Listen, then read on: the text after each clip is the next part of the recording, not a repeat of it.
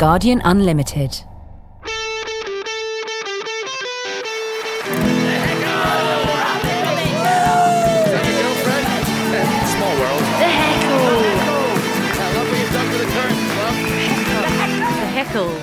Hello, she's Lucy Porter. And he's Brian Logan. And today's heckle is coming to you from the end of Mark Watson's 24-hour jamboree. For the last 24 hours, Mark has been performing all around the city with his crowd following him from venue to venue. He's been tree planting at Craigmiller Castle, performing at the Stan Comedy Club, and he even held a sports day in the Meadows. The Guardian's podcast team has been racing to keep up with him. Here are some of our highlights from the day. He's thin! He's wonderful! Yeah. He's your host! Yep. Please welcome to the stage Mr. Mark Watson!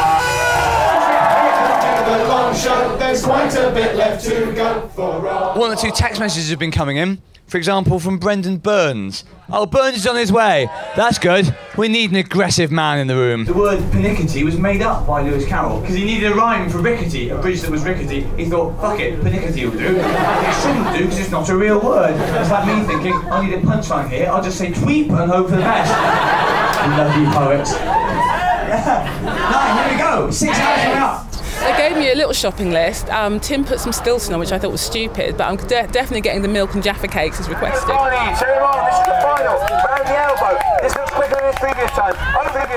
Basically, I was having lunch and got a call saying, do you want to come down and ride a bike with Mark Watson? And as a comic coming to Mark's shows, you don't want to take over, but you want to help. I was 50 yards away and you can see us. Please tell me we have footage of me telling Matthew Kelly that I make things out of my own shit. 6 o'clock and it's raining, but we're inside the tent now and I think we're staying inside the tent until the show ends at 12. And we'll speak to some of the punters who've stuck with Mark for the full 24 hours at the end of today's heckle. Before that though, Brian interviews Reginald D Hunter and meets a musical act with a difference.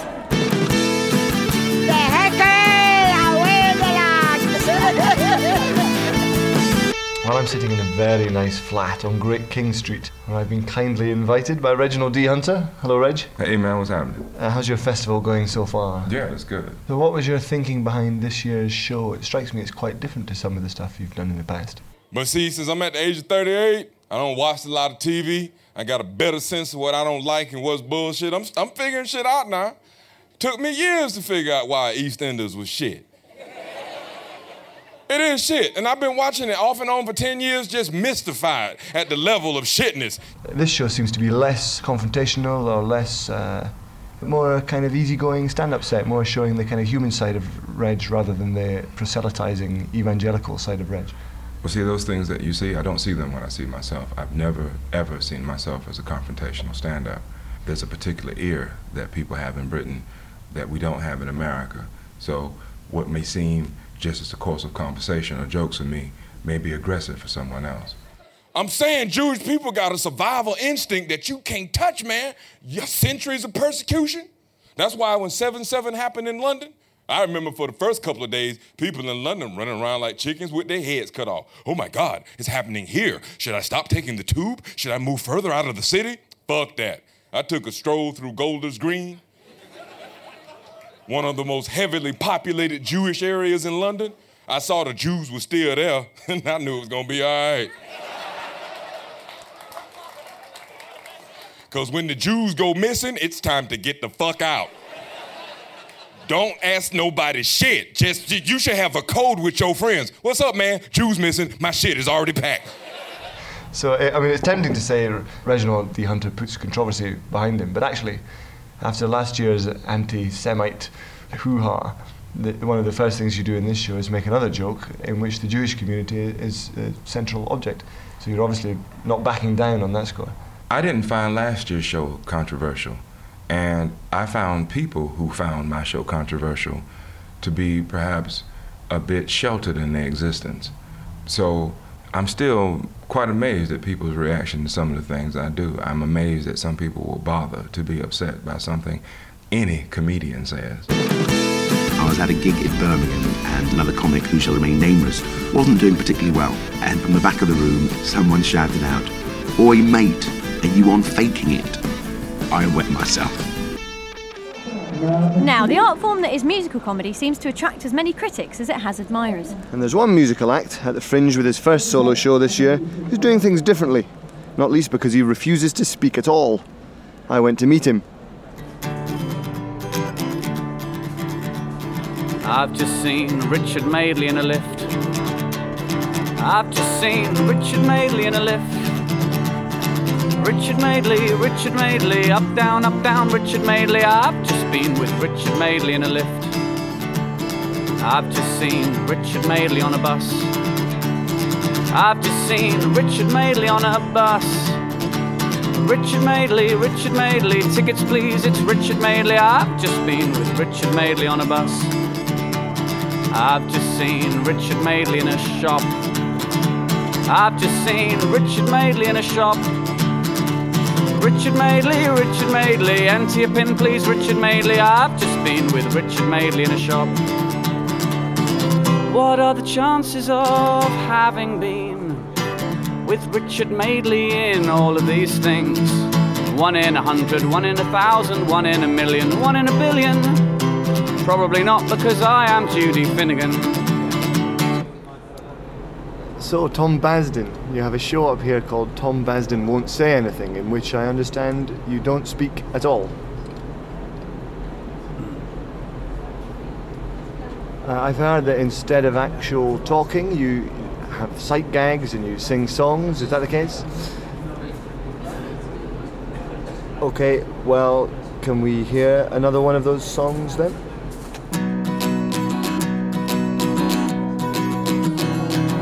I know a man called Neil who is fighting in Iraq. He's been there for just over a year. Although he's not in the army, he's just keen to get stuck in. He drove there from Calais in his Fiat. Are his actions brave or reprehensible? It's certainly a harebrained scheme. Is Neil a twat or is Neil a hero? In his own words, he's living the dream. He's made a gun that fires fireworks out of an old piece of pipe and wears a Spider-Man outfit he got off eBay. He emailed saying so far he had killed 45.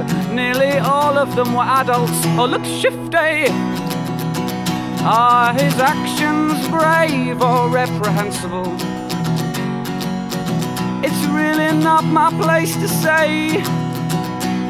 Is Neil a twat or is Neil a hero? Often the two things are the same. For example, Jamie Oliver. It's almost midnight and Mark Watson's 24-hour show is drawing to a close. Let's join him for the final few moments. 5, 4, 3, 2, 1. So Mark's made it through the full 24 hours and so have a good number of punters.